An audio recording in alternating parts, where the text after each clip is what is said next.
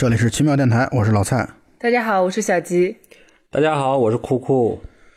我们今天要录一个最近真的是在热映的电影《无问西东》，是李芳芳导演的一部作品。对这个导演之之前我从来没听说过，呃，但是大家应该听说过他原来第一部那个电影长片叫《八零后》。我没看过，我也没有，我也没听说过。对我，我之前还看过，因为我看到我豆瓣标记过了，但是我完全想不起来讲的是什么。我知道他是因为知道他是那个李安的那个师妹，所以感觉还算是啊，稍微对他抱有一点期待吧。他他们是在那个纽约电影学院的师妹是吧？对对对。哦，他应该比较有名是那个什么十七岁不哭，你们有听说过吗？是连续剧吗？对，出过他的那个连续剧。那不就是郝磊主演的吗？嗯，那还算有一定知名度的。应该是郝磊的，那就出道的作品嘛。郝磊那个时候做中学生的时候，我觉得他比较有名的是他那个十七岁的时候出了一本散文集，然后后来改成了电视剧，同名电视剧《十七岁不哭》。哦，就是郝磊主演的那部片子吗？对，对，就是郝磊主演的那部。对我对那个电视剧印象还挺深刻的，因为我觉得那个时候郝磊颜值巅峰吧。啊，当然巅峰了很多年倒是。回到这部电影上来，其实这部电影的那个卡斯其实也是非常的呃大的。你看，有黄晓明、王力宏、陈楚生，还有章子怡、张震，对吧？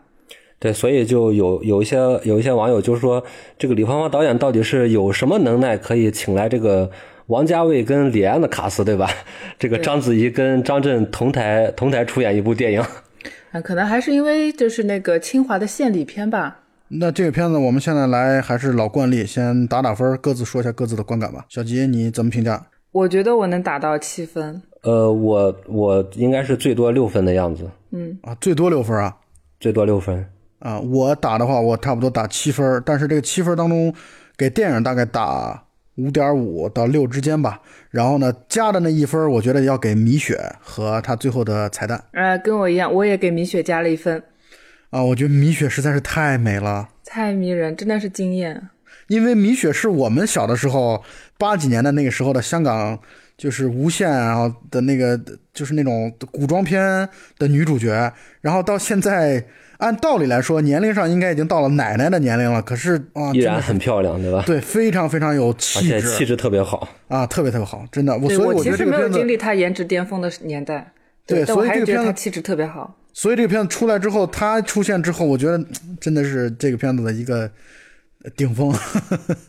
那酷酷怎么打的分数是偏低一些？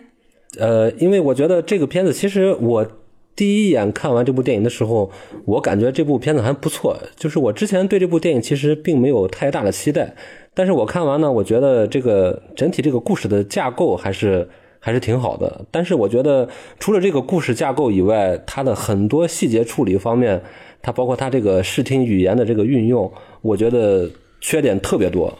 所以这个是我给他打低分的一个很大的一个原因。在这点上，我其实跟酷酷有不同的意见。我反而觉得他的架构做的很有问题。就是我给你们举个例子吧。我的观点是，我觉得他把一九二四年那段，就是陈楚生的那一段，和张震那段去掉，就是把张震那段去掉，和一九二四年那段去掉，我觉得对剧情毫无影响。我也是这么认为的。就是你如果真真正正，我个人觉得啊，就是从导演的笔墨上来说，肯定是对于王力宏那段，还有章子怡和黄晓明那段，应该是着笔墨最多的。然后那尤其是章子怡那段，应该也是博得观众好评或者说关注最多的一段。其实那段呢，我觉得他讲的不够到位。然后呢，如果片子本身这个片子两个多小时本身就已经没有什么太多必要。就是片子拍的节奏特别的冗长，然后特别的这个节奏非常的糟糕，我觉得这是体现出来这个导演他确实是应该是一个算是新人导演的经验不足，所以呢，我觉得他的节奏上有问题。然后同时呢，他又把这么冗长的内容当中又分出来了一些给。陈楚生的那段，还有张震的那段，我就对我同意老蔡老蔡说的这个问题，就是我所谓的他这个架构挺好，就是我觉得他这个本来这个想法是挺好的，就是这个呃，他通过这个四段式，从这个民国民国时间，然后到这个呃现代的这个这个社会背景，来分四段故事去讲他这个无问西东，就是清华的这种这种精神这个主题，我觉得这个构思是挺好，但是我我我我想法跟老蔡一样，就是他这个第一段故事跟。第四段故事确实是没有处理好。如果说他把这个笔墨平均再分配一下，把第二段跟第三段再能精简一下，然后把第一段跟第四段再丰富一下，我觉得这样的话会更完整一些。我是这个意思。对，然后就是我看他这个四段的时候，我想到一个电影啊，我不知道你们有没有看过《云图》。是看过，对都看过。对，云图应该是超过四条线索，四个时空。对应该是，而且云图当中的那种人物和人物之间的关系，我觉得比这个要紧密的多得多。对，很复杂。但它这个的话，就是四条四个故事，其实相对来说都是比较独立的对。它只是通过一个很简单的一个点，把它做一个联系。但是我觉得这种联系就特别的弱联系，尤其是那个第三段和第四段之间的那种联系，非常非常的弱。对，他在最后才点出来。嗯，然后对，而且我觉得他的那个那个节奏和那个剪辑也是有一点问题的，就还感觉观众的那情绪刚刚被煽动起来，然后就切到另外一个故事去了，而这两个故事的切换之间其实并没有多大的联系，完全可以把那个第一段和第四段的故事给削减掉。对，所以我们现在是两派的观点，但是我觉得我们的观点应该总的来说是一致的，就觉得他现在讲这四段故事讲的，其实从节奏上到这个整个的顺顺序上都啊对所以呢，我们两派的观点是，要么就是你把第一段和第四段直接扔掉，要不然就是像酷酷说的搞平均主义，把第一段和第四段丰富起来。对 对，呃，其实我觉得，我觉得第一段、第四段，我觉得直接卡掉也没有什么问题。但是他主要是想，呃，因为他毕竟是清华百年嘛，对吧？他需要给现代留一部分。呃，但是他第四段这个故事确实太独立了。但是第一段呢，他。他第一段故事是把这个无问西东这个主题去挖掘出来的，他是从第一段故事才有了这个主题，他相当于是这个就是遵从我心这个这个点的一个开端，所以我觉得第一段故事是很有必要的。但是呢，他这个第一段故事又特别短，基本上可能在两个多小时的电影里面，第一段故事可能加起来不超过十分钟。对就是这部分我觉得特别弱。其实，其实这个开端就是从泰戈尔的那个演讲，我觉得这部分其实是可以去深入挖掘一下的。是，而而且我觉得陈楚生在里面的那个表演张力也非常的弱，我不知道是不是因为他的张力的问题，所以把那个戏份给剪短了，还是怎么的？反正第一段就给人感觉就是因小果大，就是你只是有一个比较小的一个原因，结果就影响了后面那么多人。对，所以呢，现在它确实是一个两难的局面，就是你如果把它都扩充的是，呃，这个时长啊、内容啊丰富差不多的话，这个片子按照它的这种讲故事的这种缓慢的节奏，恐怕要朝三个多小时去了。当然，可能也是因为导演的问题吧，就是他还是个新手导演嘛，我们不能把他就是太苛求了一些。啊，那我们现在分别来简单的聊一聊这个四段剧情大概说了些什么吧。小吉先开始。那四个故事最早应该是从一九二三年开始，陈楚生扮演的那个角色叫吴岭兰，是一个年轻人。他呢就是英文成绩非常好，可以排名就那个靠前第一名的样子，但是他的那个物理却是不及格，但他却选了实业。于是当时的校长就是梅贻琦校长，他就跟这个学生他谈了一谈，就劝他就是你要追求自己的内心，劝他转系呢。对，然后后来他又受到了泰戈尔来，呃，这个清华做演讲的这种影响，所以呢，导致他其实就坚定了这种，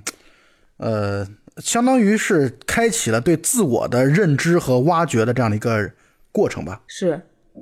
然后他在第二段故事里面也同样影响了他的学生，也就是王力宏。好，那就这到这就来到了第二个时空，就是一九三八年，呃，日军侵华的时候，然后这个呃，清华、北大、南开三个大学一起成立了这个西南联合大学，在云南那边成立了一个成立一个新的院校。然后呢，沈呃王力宏扮演的这个沈光耀，他是一个特别有家教，算是一个当时的一个贵族家庭，特别家里面特别富有，然后又，特别富二代，对富二代，然后他又特别有学识，然后身体也特也特别好，就是呃各各方面都特别好的一个非常优秀的一个年轻人，在他是一个西南联合大学的一个学生，然后呢，他在这个嗯，但是呢，他母亲又特别反对他加入这场战争。然后他就是在这个受了他这个老师的影响，然后自己心里面一直在做这个挣扎，但是最后呢，他还是决定违背他母亲的意志去加入了这个抗日的队伍，结果最后呃战死到了这个这个战场上面。这是第二段故事。对，影响他的老师应该就是第一段当中陈楚生的那个角色吧？对，陈楚生扮演的那个吴岭澜。然后呢，在这个第二段时空的故事里面，王力宏作为这个飞行员，当时是空军，他帮助了他当时帮助了一些很贫困的一些孩子，每次开飞机出去执行任务的时候，他会空投一些吃的下去，救助了一个村子的孤儿。然后这就引出了第三段故事。对，那就是黄晓明的故事。对，黄晓明的故事，后来他是就是当黄晓明已经开始小明出场的时候，已经是一九六二年了。一九六二年的时候，小明作为一个清华大学的学生，然后呢，他和同是孤儿的章子怡叫王敏佳，然后还有一他的一个好朋友李想，他们三个人，我一直以为他们三个人，当然这个片子确实也表现了三个人的有那么一丁点儿的三角恋的那种关系啊。就是我看到他们三个人的关系的时候，我就很想到了这个特吕弗导演的一个片子叫《足与战》啊、啊就是包括 对，包括后来的那个吴宇森的那个《纵横四海》，讲的就是这种两男一女之间非常微妙的这种关系。嗯嗯，然后呃，他们三个人呢，算是从中学开始就一直是好好同学、好朋友。然后三个人其中，呃，这个小明主演的，呃，小明所扮演的角色呢，是一个清华大学的学生，好像是搞呃原子弹的，对，理科高材生。对对核物理的，然后非常厉害。然后呃，章子怡呢是在医院，好像是北京市第九人民医院吧，我如果没有看错那个牌子的话，在第九人民医院，然后来来去做这个呃中药房的实习生。然后那个李想就是另外一个男同学，也喜欢章子怡的这个角色呢，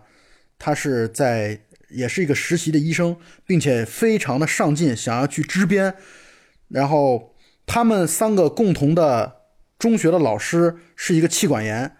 呃，然后在家里边总是受到自己老婆的虐待，这种对，可以说是虐待和家庭暴力。嗯，然后呢，他们三个就气不过，尤其是这个章子怡演的这个王敏佳，还有李想这两个人，因为他们也算是同事嘛，都是在医院里边上班的。然后气不过，就写了一封指责他们师娘的这封信，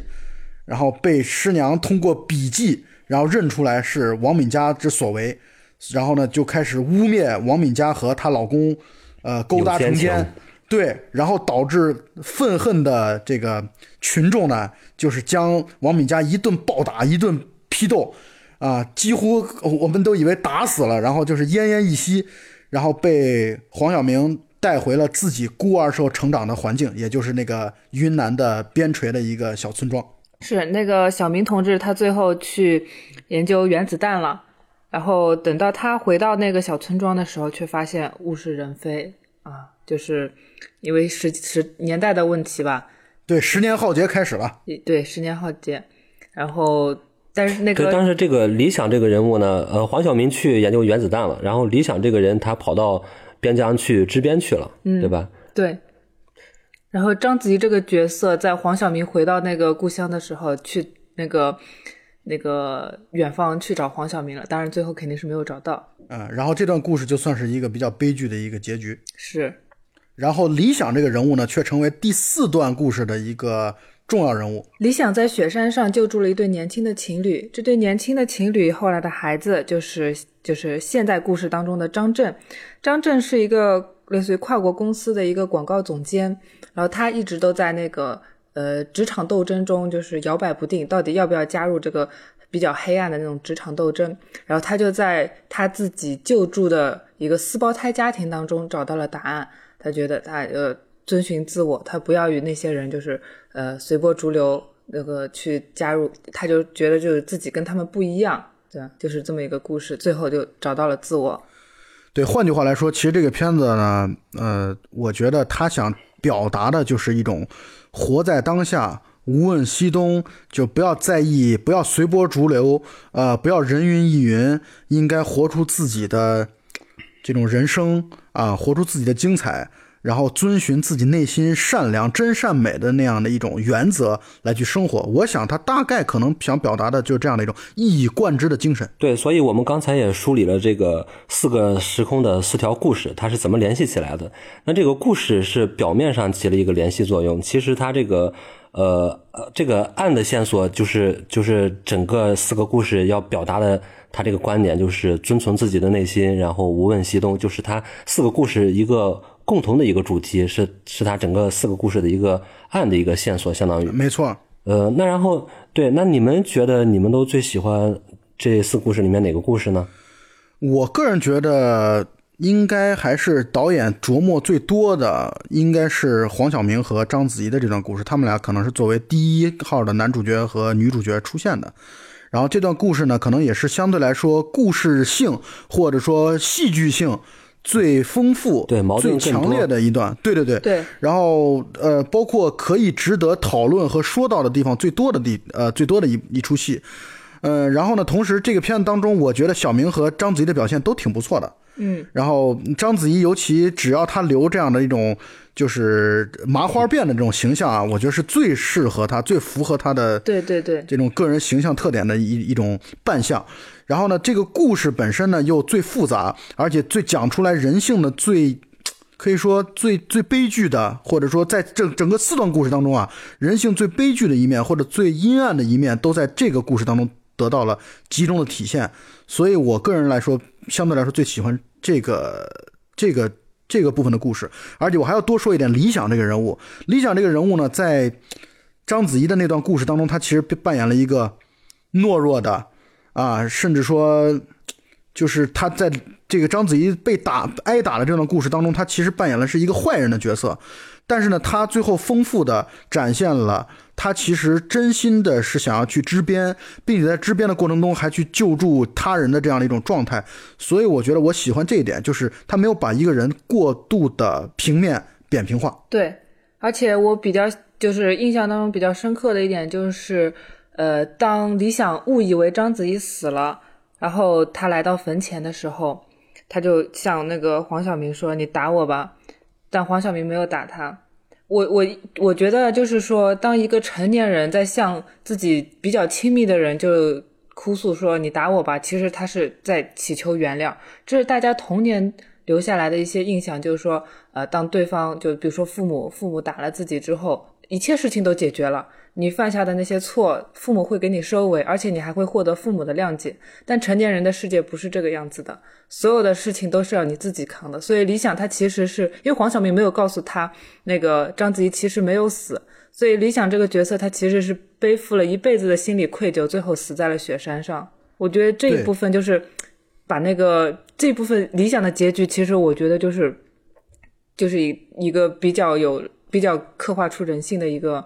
一个点了，对，就是人性是复杂的。当你遇到和自己利益冲突的时候，自己的理想，就是他这个人叫理想，和他自己理想冲突的时候，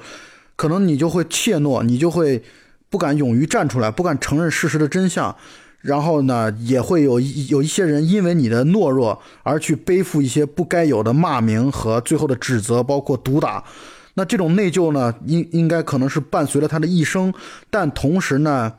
又使得他可能是有一种洗心革面，想要去洗刷自己的这种内疚的行为，才会去导致后来去救助了这个张震的父母。是，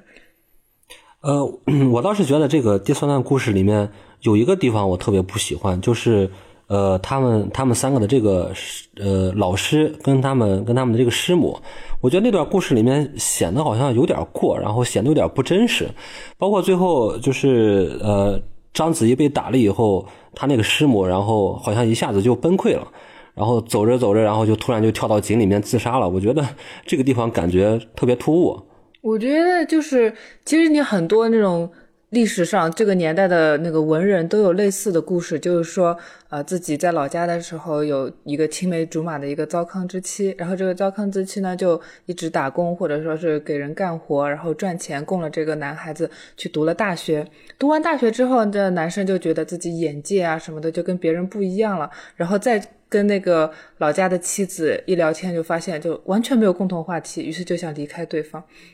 但对于女孩子来说，其实你把人生最好的这么几年就贡献给了这么一个男的，而且其实对于那个时代的人来说，就是贞操啊什么的还是比较重要的一件事情。他他一定不会愿意离开这个男男的，而且他认为自己已经付出了，我付出了，这个时候啊，我把你供出来了，你应该给我回报了。他他就是这么一个状态，我觉得。让我想起来了《大话西游》后来的时候，那个吴孟达说“辛苦娘子磨豆腐”的那一段。对我的意思就是呃，反正这一段呃，你在那个道理上面是通的，但是我觉得呃，导演的讲述不够，就是一另外另外一方面是整个这个第三段故事其实重点是呃他们三个的故事，然后这个这个老师跟这个师母的故事，我觉得可以不用讲那么多，然后最后还给这个师母。呃，弄了一个跳井自杀的一个桥段，我觉得有点有点干扰主线。呃，我怀疑或者说我的理解是，我觉得可能这个导演啊，就像我刚才对理想这个人物的分析也是这样的。我这个导演好像刻意的在表现没有纯粹的坏人这件事情，所以呢，他给每一个人就是他，呃，由于自己的自私也好、怯懦也好所犯的一些错误，他最终都会给他一个内疚的结局。啊，然后我觉得就是讲出人性其实并不是单纯的恶，或者并不是单纯的善。我想他可能会有这方面的考量，所以这里边没有一个绝对意义上的坏人。可能，对我觉得这可能更多的还是一个时代的悲剧吧，就是女性并没有得到了教育，然后她只能依赖男性来过活。她当当这个师母发现自己无论做什么都没有办法去挽回自己男人的内心，而且她其实她去。指责章子怡，或者说把那个锅扣在章子怡身上，他其实也就只是想要找一个发泄口而已。他他内心里并不并不是说哦，我真的想要你死，或者真的想要你怎么样。他可能就只是啊，就希望就是通过这种途径，希望挽回自己丈夫的心。没错，所以我才更觉得这种呃，真的是暴民的这种行为啊，很多时候是是就是一击而起的，大家。呃，当所有人都在施暴的时候，每个人可能就不不需要来负责任，这种状态确实野蛮的社会的这种状态确实真的很可怕，所以也是非常有时代特征了。呃，所以老蔡最喜欢的是第三段故事，那我个人呢倒是最喜欢第二段故事。然后我喜欢第二段故事的主要原因呢，是因为，呃，我比较喜欢王力宏这个人设，然后我也看了一下这个大概的介绍。王力宏这个这个人物，其实在历史上是真的有这样一个人，他是他是清华的一个高材生，然后最后在这个抗日战争爆发了以后，他自己去应聘的这个，哎，不是应聘，是应征的这个空军，然后最后确实是，呃，打了几场胜仗，然后最后就是人机共亡，然后撞了日军的一艘军舰，这个是这个是真事，然后这是一方面，另外一个就是。呃，我觉得在讲王力宏的这个故事，总体来说特别的流畅。我觉得比，因为可能第三段故事它这个矛盾更多一些，然后人物关系更复杂一些，然后我觉得导演在处理上面可能有些有些感觉到不成熟的地方。但是第二段相对来说，因为他人物没那么多，呃，而且他最主要的这个关系是放在了王力宏跟他母亲的身上。我觉得他两个这个，呃，首先这个这个冲突。设计特别好，然后演的又特别自然，然后米雪又特别有气质，对吧？所以整个这段故事就讲的特别的流畅。然后包括最后这个呃，王力宏当了空军以后，呃，他那个去撞撞了日军的那个军舰，然后也是特别的悲壮。呃，当时特别他挺感动的，在这一段。这是我最喜欢第二故事的原因。对，我在第二个故事里面最感动的就是当大林小林去找那个王力宏的妈妈，然后告诉他们就是说，呃，国家有难，我们都要参军了。然后镜头一拉远，展现出来的什么？三代武将，就是说他们王力宏这个家庭，他就是说，呃，不是说就是一直都是书香世家，所以就是。不想让那个儿子去参军，而是说，因为我们历史上已经有那么多人战死沙场了，所以我们知道，就是，嗯，当你做了这么一个选择的时候，你会面临什么什么样的问题。所以他的母亲就希望王力宏，你就是说，你要想清楚你的人生要怎么过。我不希望你还没有想清楚，你就已经没有了这条命了。对，而且这个第二故事里面。呃，王力宏跟他母亲讲的全都是粤语，是挺挺有特别有感觉。然后他们在这个写的这个家信全都是用那种近似文言文的那种方式写的，然后通过独白的方式念出来，但是感觉还是挺好的。是不是广东佛山那边的自小习武？对，主要原因是我觉得这个角色，我感觉给米雪量身打造的这样的一个广东地区的这种特别有气质的，呃，家境殷实的这样的一种夫人的感觉，特别的好啊、嗯然后保养的也很好呢，然后同时又知书达理，从来不会。呃，就是脸红脖子粗，跟那个第三段故事当中的师母形成了鲜明的对比。没错，然后对，然后那个对第三段第三啊，这是第二段故事。第二段故事里面的那个，我觉得这个缺点也很明显，就是他跟第三段故事的这个联系啊，他作为一个空军，然后在这个物资极度匮乏的时候，呃，石油特别贵的情况下，他开着这个飞机去绕着去那个村子去空投食品。我觉得这段其实挺荒诞的，就是他跟第三段的这个联系特别的牵强。呃，我个人倒是，我个人不不喜欢第二段故事的原因，其实我觉得可能恰恰跟酷酷的观点是相反的。我不喜欢这个故事的原因，就是因为我觉得王力宏这个角色太过于的我们传统当中的英雄人物的太完美太过于英雄人物的形象了。就是这个，我不喜欢这种人物的单一，就是我只要一个电影当中人物。性格极其的单一、平面、扁平化、脸谱化，我就相对来说啊，我就不是很喜欢。所以呢，这可能也就是我，比如说，虽然我知道你像《芳华》电影当中黄轩就是那个，他叫刘峰，刘峰那个角色是会绝对会有这样的人的存在，但是从我个人喜好上来说，我确实就对这样的人是嗯，不喜欢。所以呢，我对看王力宏这段戏没有感觉，但是就是我觉得米雪真的是给这段故事提了非常多的分数。对，我觉得第二段故事它就有一点点像那个空军的一个征兵广告。你看，就是有这么一个人啊，那个身体素质过硬，而且有一腔热血，而且呢还对那个呃，就是孤儿有抱有同情心，对吧？然后最后那个出色的完成任务，还战死沙场，就是一个完美的征兵广告。对，就是所以就显得不够真实啊，在我看来就不够真实。我喜欢的那种就是痞子英雄的类型，就是平时是一种 带有邪气的，然后带有各种各样的毛病的问题的，然后叛逆少年的，有点中二的这种感觉的，但最终在家国情仇面前能够做出正确的选择。其实我个人会喜欢这样的人物。对，当然这只是老蔡的个人想法。对我也觉得对这是个人喜好。我觉得在这个战乱年代啊，这种这种正义而而且特别纯粹的人，我觉得是有大把的对。理想主嗯义年代的话，其实大家都是真的是一心就是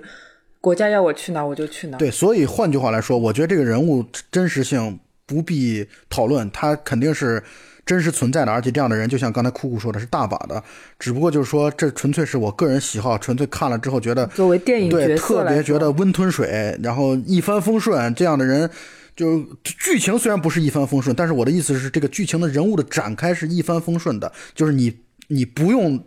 想，你也能想得到这样的一种模式，所以就是觉我觉得看着没劲。呃，那小吉最喜欢哪个部分呢？我其实还是比较喜欢那个第三段故事，就是我刚刚其实三角恋是吧？对三角恋，就刚刚也提到了，就是我也觉得就是每其实每个人都算是时代的悲剧。其实你说真的说人性有多恶吗？并没有。但是你比如说像那个王敏佳这个角色，女孩子虚荣嘛，就是跟领袖合影的合影的那个那个荣誉本来是我的，但是一不小心我生病了，它本来就是我的，所以我就说这是我的，跟那个什么叛国啊、什么卖国啊一点关系都没有。但在这就是在那个时代，我们都知道这是真实的，其他人也是这个样子。我就觉得就是时代对人造成的一个烙印和影响都是不可磨灭的。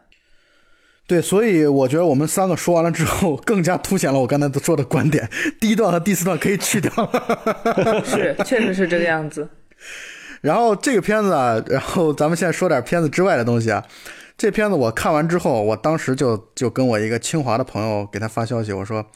这片子你们清华人看完之后应该会特别特别的格外的骄傲和自豪啊。骄傲。然后他说，他们清华校友会组织所有全球清华校友，然后可以携带家属免费的观看这个电影。所以清华人看这个电影应该是非常非常自豪的。可是我也觉得啊，你这个片子你不能一家独大。换句话来说，你这个西南联大，包括他后来结尾时候出现了很多的这个这个名牛人，牛人完全是我国之栋梁，国之重器这样的一些人，很多其实是就是可以说是北大的嘛。然后，所以单纯的成为清华的 YY 片的话，我觉得这感觉，当然我们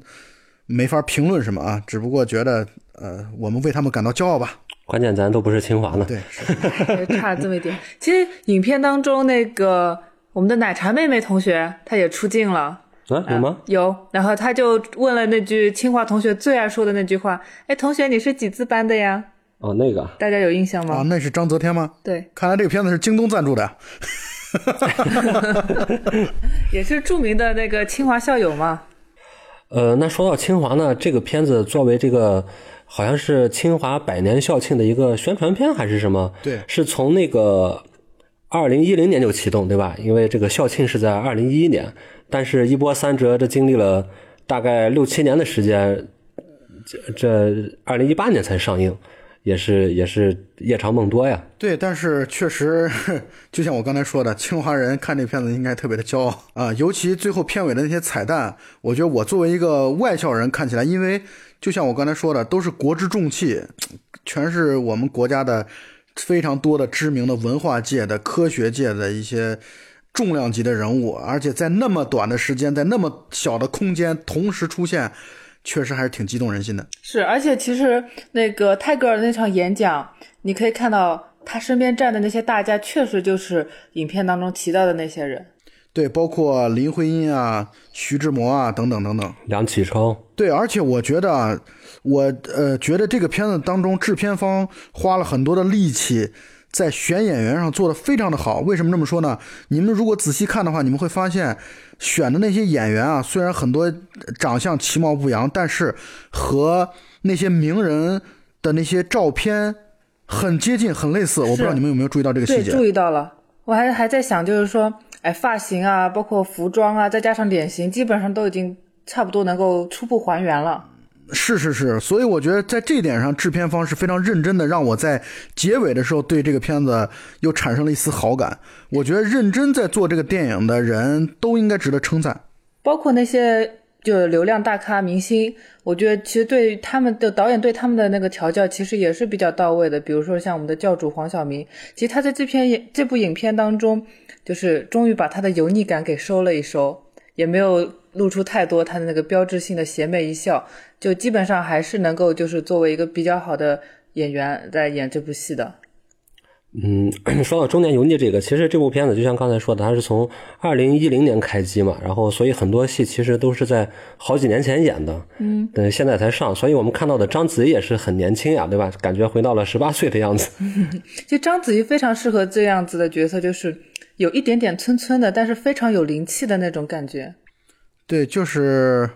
我的父亲母亲那个时候的状态，对对对，看起来真的是很像，就真的特别年轻。对，嗯，虽然我个人不喜欢章子怡这个演员，或者说我不喜欢这个明星，但是我觉得章子怡确实作为一个演员来说，还是贡献了不少好的作品的。嗯，对。然后这个这个电影里面，你看，嗯，卡斯阵容这么大，对吧？所以这部分应该也是花了相当一部分预算。然后刚才老蔡说到的这个。呃，人物人物特征做的也特别好，就是其实在这个化妆服装方面是现在我们这个国产电影里面也算是一个佼佼者了，这个方面也是做的特别出色。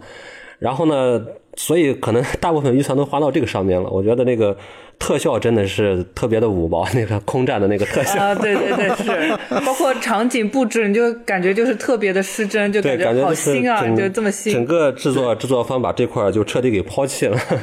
对，因为我在看那个后来，呃，飞机追逐战的时候，我就不可避免的会想到敦刻尔克嘛，因为敦刻尔克当中也会有大段的这个空军呃飞机之间的追逐的这种戏，然后所以就觉得这一比较，这部分真的是没法看。对，那个飞机飞起来完全不符合物理常识。呃，当然这个片子票房成绩现在相当不错。那当然，毕竟有清华校友会在那边。对吧？加持是吧？但是我觉得这个片子，就是我们呃群里边的朋友们也是在聊嘛，然后就觉得好像普通观众被这个片子所感动的，然后喜欢的，好像还是数量还是相当广大的。呃，那那你们二位就没有觉得有哪些很明显的缺点吗？他有一点特别生硬的在那边讲大道理的感觉。对，这也是我特别不喜欢这部电影的一个原因，就是，呃，很多这个这个对话啊，就感觉是完全生硬的这个心灵鸡汤在硬给你往进去灌，不是通过讲故事的方法让观众自己去感受啊，就是全都是我自己说出来给你讲一段大道理的这个鸡汤。就感觉你在读书是什么样的，你感觉这个电影里面对白出来就是什么样子的。对，最明显的就是黄晓明说的那句：“你怪他没有对你真实，那你给他对你真实的力量了吗？” 就感觉一下子就像那种言情小说一样。对我反正对这个片子最大的诟病还是在于它的结构和呃和节奏，就这两这两个词，我觉得是我对这个片子最大的诟病。对，还有一个是你们有没有发现这个电影的那个配乐特别特别的满，就感觉整部电影的百分之九十全都有配乐，而且是那种特别煽情、特别特别大气，就感觉感觉整个特别的不真实，就感觉你在看一个特别长的一个公益广告，或者是或者是 MV 的那种那种感觉，就就啊，是是是，而电影观感特别差。对，而且很多音乐其实我觉得就非常熟悉，然后让我一直不停的有出戏的感觉，然后就感觉就一遇到煽情的地方，导演就开始上音乐，呃，上那种庞非常宏大的那种感觉，就是比如说，哎，我们这个地方又到了该煽情的地方了。所以啊，这就是我的感觉啊，就是一个牛逼的导演啊，他在选音乐方面的感觉一定要特别的好。是，就是你你们可以看到真正的了不起的导演，你比如说王家卫啊，比如说像昆汀啊，他们在选音乐方面都会有自己特别格外个人特点和喜好的这种表现，而且在什么时候该有音乐，什么时候该呃就静默无声，我觉得他们把这个节奏把握的非常好，这就让我想起来，我最近一直在几乎每天都在看一部芬兰。国宝级导演阿基考里斯马基的电影，他在用音乐方面做的非常非常的好，所以你看像《无问西东》啊，包括像《前任三》啊这种商业类型的片子，他在选音乐方面就特别的烂俗，烂俗到了属于什么程度呢？就属于虽然全片都有音乐，可是到最后你能记住的音乐根本没有。是啊，另外还有就是我前面也有提到的，就是那个剪辑的问题，就它其实就是四个故事时间线交错，但是可能就是导演的水平有限吧，就是你没有觉得就是有那种时间线真正的有交叉起来，这点对比最明显的其实就是诺兰的影片了。对，就是我反正觉得最游离之外的是张震的这个故事，也可能是因为离的年代太远，就张震的故事和这个前一段故事的隔的距离太远，所以导致呢这个感觉完全，我感觉是完全接不上啊。虽然它剧情当中是有联联系和连接啊，但是我感觉就是和前面的故事真的是格格不入。呃，对，一方面是这个剧情上面跟前面的连接比较弱，然后另一方面就是前面三个故事，呃，我们刚才说的这个共同的主题就是遵从我心嘛，对吧？然后那个这个第四段张震的这个故事呢，就是在这个表现这个遵遵从我心这个主题上面，并不是特别有说服力。对，就是感觉他好像是突然去呃送他父母出门，然后他父母给他讲了。呃，这个理想的这个故事之后，他好像突然像转性了一样，突然一下就转过来了，就是特、呃、特别的，你在道理上面能讲通，但是就感觉特别突兀。然后呢，这个、很生硬。对真实性上面的话，他父母也说了，我们每年都去给这个叔叔扫墓，那那怎么今年才知道？就很奇怪的感觉。是。确实，就是，所以就跟刚才酷酷说的那个观点是一样的，就是他有的时候为了讲一个道理而不顾这种真实性和和顺滑性，就是感觉讲的特别生硬和突兀。那我觉得就是作为清华的这种献礼片吧，其实你其实可以就是在那些大家身上再稍微的多着一些墨，因为你在没有看到彩蛋的时候，你根本就不知道那些谁是谁。反正就是为了要表达清华有多牛逼嘛，你就是这个侧面稍微侧的有一点点多。好，那呃，回到这部电影本身呢，这个我觉得这部电影啊，它这个四个时空去讲述这样一个清华百年的故事，我觉得这个构思还是挺不错的，而且整部电影这个是充满满满的正能量，然后我们里面可以看到很多呃很多英雄一级的人物，还有很多特别多的牛人，然后对我们中国这一百多年的发展贡献了很大的很大的力量，充满满满的正能量。然后，呃，导演在这方面呢，虽然说他在一些电影拍摄技法上面显得有些有些稚嫩，就是很多地方处理的不是那么成熟，不像一个特别呃特别大牌的一个导演的一个手法，但是呢，我觉得这也算是国产电影一个一次很大胆的一个尝试。呃，那那还是推荐大家去电影院去看一下这部电影。对，还是我觉得就是值回票价没有什么问题。对，呃，我觉得这个片子看完之后，我想每个人可能都会有自己不同的喜好或者感动。呃，这个电影还是很值得大家去电影院去支持和观看的。不管你是清华人还是不是清华人，我觉得作为因为清华百年清华，相当于也是我们中国近现代史的一个缩影。这本身，我觉得每一个国人去关注这段历史，或者说这整个一一百年的变化，我觉得都还是蛮不错的一件事情。还是要感慨，就是清华又有钱又有情怀吧。嗯，哎，那我们学校什么时候能拍一部这样的电影呢？哎呀，那就看老蔡了。我们奇妙电台继续努力吧。好，加油！好，那本期节目就到此结束啊！欢迎大家去呃奇妙电台的微信公众号以及喜马拉雅和我们来交流你观啊观看这部电影之后的感受啊。那么大家再见。再见，呃，大家再见。观看电影结束的时候，千万不要忘记看彩蛋哦。拜拜，拜拜。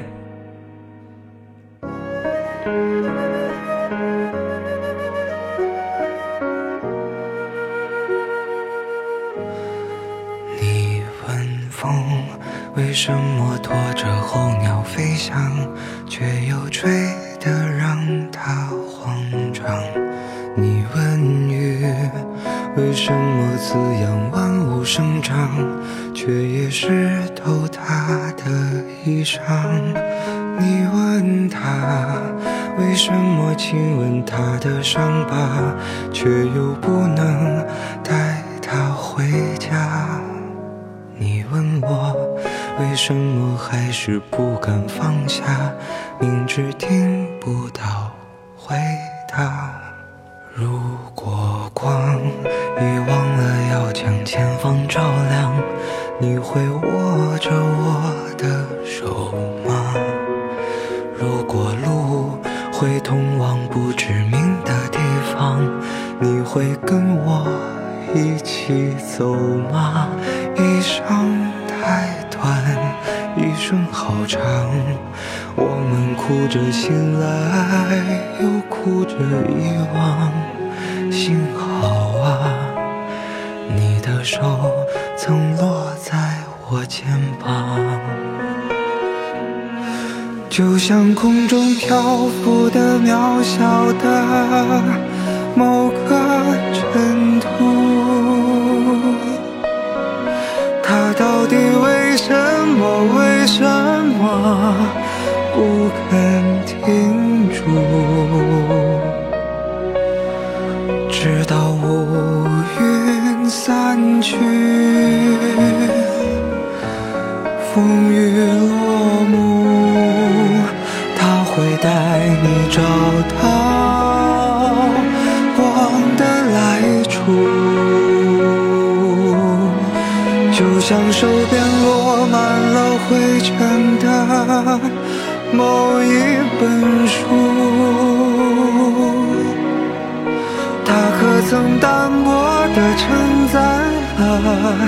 谁的